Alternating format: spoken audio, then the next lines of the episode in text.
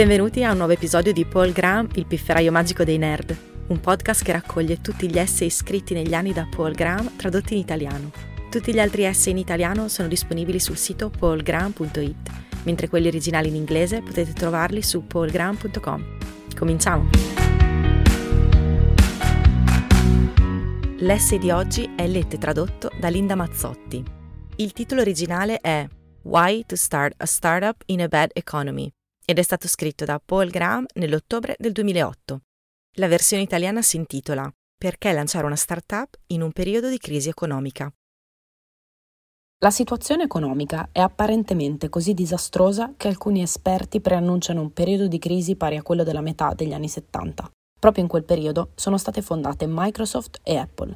Come suggeriscono questi esempi, una recessione potrebbe non essere un momento così negativo per lanciare una startup.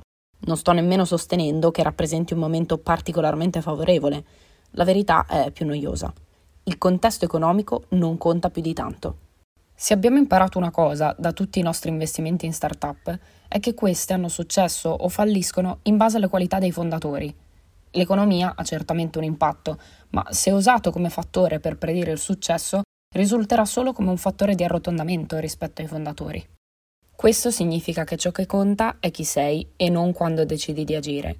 Se sei la persona giusta, vincerai anche in un contesto economico sfavorevole e se non lo sei, una buona economia non ti salverà.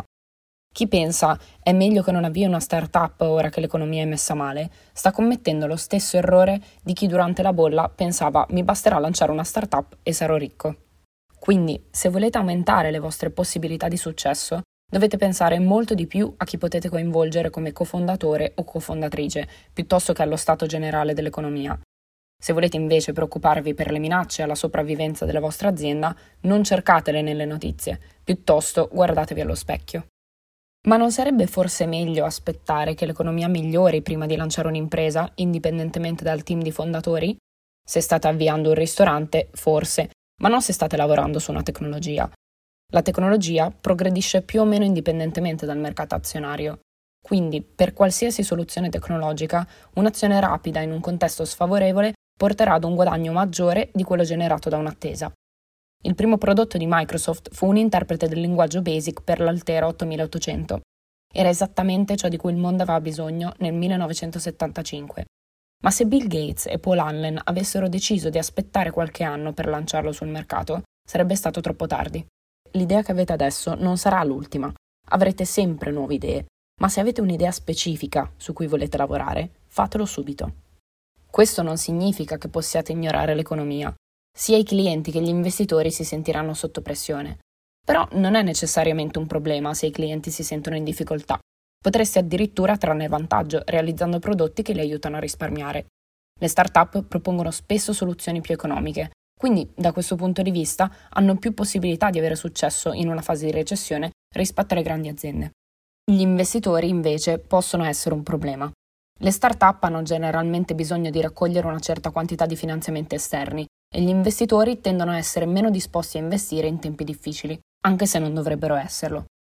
Tutti sanno che si dovrebbe comprare proprio quando le condizioni di mercato sono cattive e vendere quando sono buone, ma ciò che rende il processo di investimento così controintuitivo è che nei mercati azionari il momento positivo è definito come il momento in cui tutti pensano che sia il momento di comprare. Per agire correttamente bisogna essere contrarian e per definizione solo una minoranza di investitori riesce ad esserlo. Così come nel 1999 gli investitori competevano per investire in start-up scadenti, nel 2009 gli investitori saranno presumibilmente riluttanti a investire anche in quelle più promettenti. Dovrete adattarvi a questa situazione, ma non è una novità. Le start-up devono sempre adattarsi ai capricci degli investitori. Chiedete a qualsiasi fondatore o fondatrice in qualsiasi contesto economico se descriverebbe gli investitori come volubili e osservate la loro espressione. L'anno scorso dovevate essere pronti a spiegare in che modo la vostra startup potesse diventare virale. L'anno prossimo dovrete spiegare come questa sia a prova di recessione. Sono entrambe cose positive, L'errore degli investitori non sta nei criteri che utilizzano, ma nel fatto che tendono sempre a concentrarsi su uno di essi, escludendo gli altri.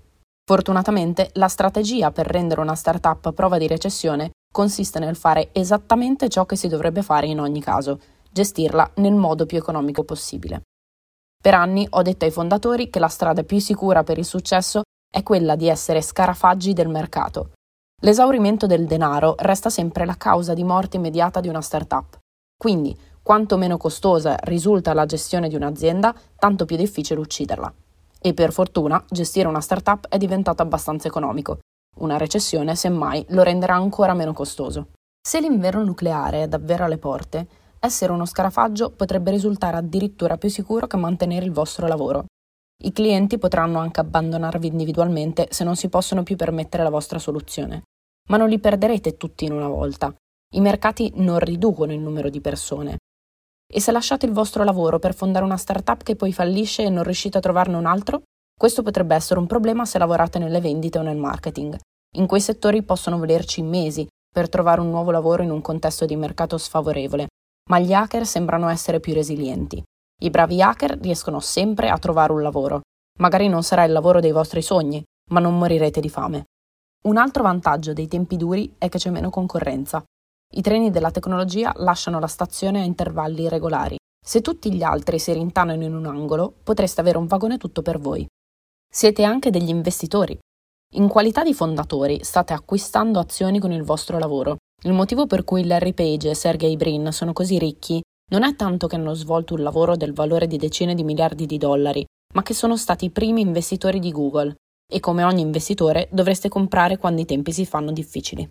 Stavate per caso annuendo pensando stupidi investitori qualche paragrafo fa, quando parlavo di come gli investitori siano riluttanti a investire in startup nei contesti di mercato negativi, anche se è il momento in cui razionalmente dovrebbero essere più disposti a farlo? Beh, i fondatori non sono molto meglio. Quando i tempi si fanno duri, infatti, gli hacker vanno all'università e sicuramente succederà anche questa volta. In realtà, ciò che rende vero il paragrafo precedente è che la maggior parte dei lettori non ci crederà, almeno fino a quando non deciderà di agire di conseguenza. Quindi forse una recessione potrebbe essere un buon momento per lanciare una startup. È difficile dire se i vantaggi come la mancanza di concorrenza superino gli svantaggi come l'esitazione degli investitori. Ma non ha molta importanza in ogni caso. Sono le persone che fanno la differenza e per un determinato gruppo di persone che lavorano su una determinata tecnologia, il momento di agire è sempre adesso. Grazie per aver ascoltato questa puntata di Paul Graham, il pifferaio magico dei nerd. Trovate tutti gli articoli di Paul Graham tradotti in italiano su paulgraham.it e gli originali in inglese su paulgraham.com. Alla prossima!